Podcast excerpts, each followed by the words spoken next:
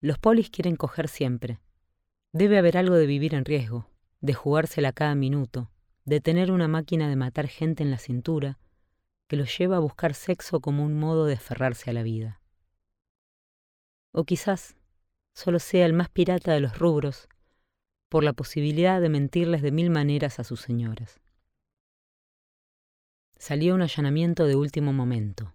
Tengo que hacer extras. Se rompió el patrullero. En una época, en la bonaerense, tuve como cinco novios juntos, todos casados. Narcocriminalidad era mi boliche personal, donde se me ha juntado más ganado que en un cumpleaños en casa. Había uno re gordo, al que no habría mirado nunca por la calle, pero de verlo separarle las piernas a un caco en el piso, me volví loca. Otro que, en medio de un quilombo, cuando se nos vino mucha gente encima, quedó pegado a mí y haciéndose el boludo, me empezó a acariciar la cara interna del muslo con la punta de la escopeta. A otro halcón, después de Roca, lo iba a esperar a la base. Decía que salía a correr y se metía en mi auto. Lo devolvía todo transpirado. Yo sé cómo soy. Por eso cuando me gusta alguno, no me lo tomo muy en serio. Como este Ramírez del COES, el que se pone la cámara siempre. Hablamos por Instagram, me contó que le gusta la movida electrónica y el jiu-jitsu. En las redes me parece medio nabo. Sube fotos en joditas, con anteojos de sol enormes y toda esa gilada. Pero cuando lo veo en los allanamientos, me encanta. Quedamos para entrenar y me pasó a buscar para ir a un dojo en las afueras de la ciudad. En cuanto me subí al auto dije, lo parto. Re lindo cuerpo, súper musculoso, sin duda papeado. De civil y desarmado me seguía gustando. Me llevó bastante lejos, por Funes, una zona más tranquila, fuera de Rosario. El dojo era chiquito y humilde, con un piso de goma encastrable, medio choto, nada que ver con el tatami gigante y blanco que tiene Emma, con un espesor en el que se pueden practicar lances y todo. Pero el profe y los compañeros, todos repiolas. Nos recontra cagamos a palos y terminé empapada y feliz. Había otro luchador, un falla marrón, que también es del COES y estuvo en los allanamientos. Me miró con ojitos pícaros todo el entrenamiento. Por la balaclava yo me los confundo, pero ellos a mí no. A este le decían Lobo, y era fan de un programa de MMA artes marciales mixtas, que conducí hace años, por el que me conoce mucha gente, especialmente los polis, porque casi todos miran peleas. Me dijo que era un honor luchar conmigo. Me dio ternura que me tratara de usted. Para el final del treino me gustaba más que Ramírez. Cuando terminamos, me dijo que esa noche iban a hacer un asado en la base y que por qué no iba. Camino a la base, Repetí mentalmente. Pórtate bien, Valentina, pórtate bien. No quería mandarme un moco grande con estos pibes tan de entrada. En Buenos Aires hice mil cagadas con el grupo halcón. A Roca le devolví la traición con todo su batallón. Fue una depredación sistemática. Pero los chicos del COES me están salvando la vida, y para mantener la fraternidad tengo que sobreponerme a mis impulsos de bajármelos a todos al menos no a todos juntos, en su propio cuartel, en mi primera quincena en Rosario. Sobre todo, no puedo arriesgar la relación con Taquihuasa. Todo el camino a la base fui imaginando qué cara iba a poner él, tan correcto, cuando me viera llegar de noche en el auto de Ramírez. Pero Taquihuasa estaba de franco, y el segundo al mando era un brechero, y justamente los brecheros se ocupan de abrir puertas. Son fuertes y brutos, porque las puertas se abren arietazos. Una vez que el brechero rompe, entran los asaltantes, como Roca, que son los más valientes. Apostados en las terrazas vecinas, aguardan los francotiradores, pacientes y precisos como cirujanos, hasta dar el tiro definitivo. Cada especialidad tiene su gracia y me moría por conocerlos a todos. Pasamos la entrada, estacionamos y seguía Ramírez hacia el casino de oficiales, como le dicen al sector donde los comandos comen y hacen huevo mientras están de guardia. Había un quincho con parrilla semicubierta y un clima divino para ranchar afuera. Lobo ya estaba haciendo el asado y me invitó a acercarme, con esa cara de pícaro que me gustaba desde el traino. Acérquese, señora, pruebe esto. Me pasó una puntita de molleja que me hizo viajar al paraíso. Yo no sabía qué onda con el chupi, porque estábamos en un cuartel. Pero como los equipos tácticos se dividen en varios batallones, los que estaban salientes medio que podían hacer cualquiera, al menos cuando Taki no estaba. Al toque empezaron a abrir cervezas. Me hicieron prometer que no iba a decir nada.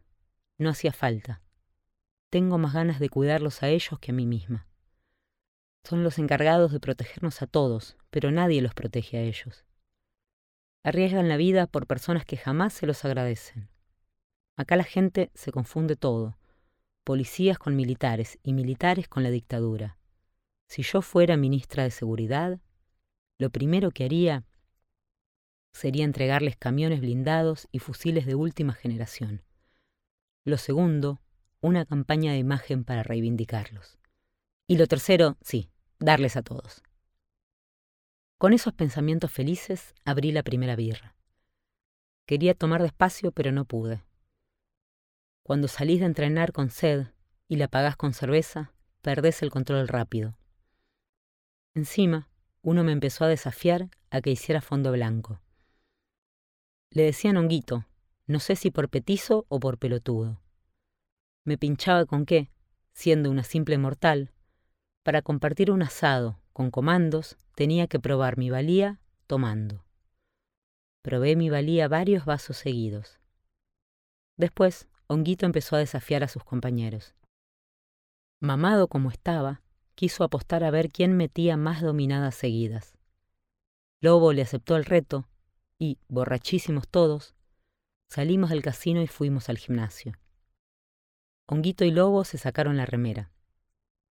Los demás hicieron un círculo y empezaron a vitorear y silbar. Es el tipo de pruebas de virilidad que me encantan, en las que los hombres se aindian y se animalan. Se agarraron de las barras y empezaron a contar. Los músculos se tensaban, las caras se fruncían. En la repetición número 26, Honguito se soltó y cayó al piso entre abucheos y carcajadas. Se comió un par de patadas y tuvo que ir a comprar más birra. Volvió con cuatro six-packs helados y, resentido por la apuesta perdida, se volvió a ensañar conmigo.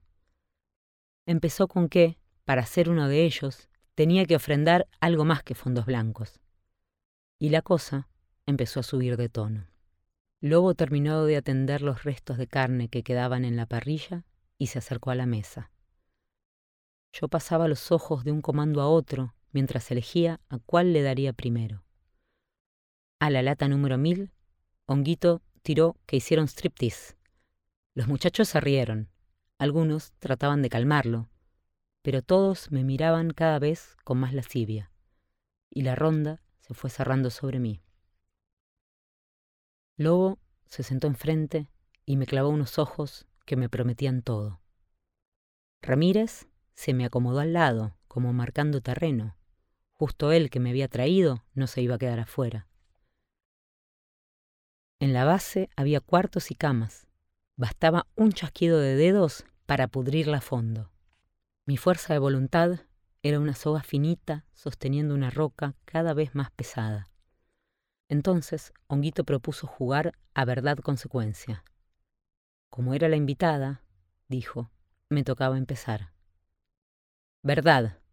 Me preguntaron si alguna vez me había acostado con un policía. Contesté que sí y la respuesta los encendió. Me tocó elegir y fui por Lobo, que pidió consecuencia. Le dije que hiciera 50 flexiones, solo para verle los músculos. Se tiró al lado de la mesa y metió las 50 en menos de dos minutos. Me la devolvió a mí y como no quería contar más intimidades, cambié a consecuencia. Lobo me pidió que me sacara una prenda. Podía haberme sacado una zapatilla o el cinturón para zafar, pero lo tomé como un desafío. Les iba a demostrar que estaba a la altura de cualquier comando que yo tampoco arrugaba. Me saqué la remera de un manotazo y se la tiré al lobo en la cara. Abajo tenía un corpiño de encaje blanco. Los muchachos aullaron, se volvieron locos. Estaba por señalar al próximo jugador cuando, de pronto, sonó la alarma. El cuartelero entró corriendo al casino. Había salido un servicio de urgencia. En un abrir y cerrar de ojos, los comandos estaban sobrios y operativos, y yo, semidesnuda, en el centro de la mesa, a la vista de todos pero ya nadie me prestaba atención. El equipo se aprontaba a toda velocidad. Me puse la remera. Estaba en la base operativa de las fuerzas especiales más profesionales del país haciendo un papelón atroz. Estos tipos iban a arriesgar sus vidas para combatir el crimen, y yo en pelotas viendo si me los cogía. Y si, por haber estado tomando conmigo, uno fallaba de reflejos y caía, no me lo perdonaría nunca. Antes de irme, Volteé buscando un gesto cómplice de Ramírez. Ni me registró, se estaba equipando. Salí de la base caminando lo más rápido que pude. Hubiera querido ser invisible. Tomé una calle desconocida y me alejé trotando hasta quedar jadeando.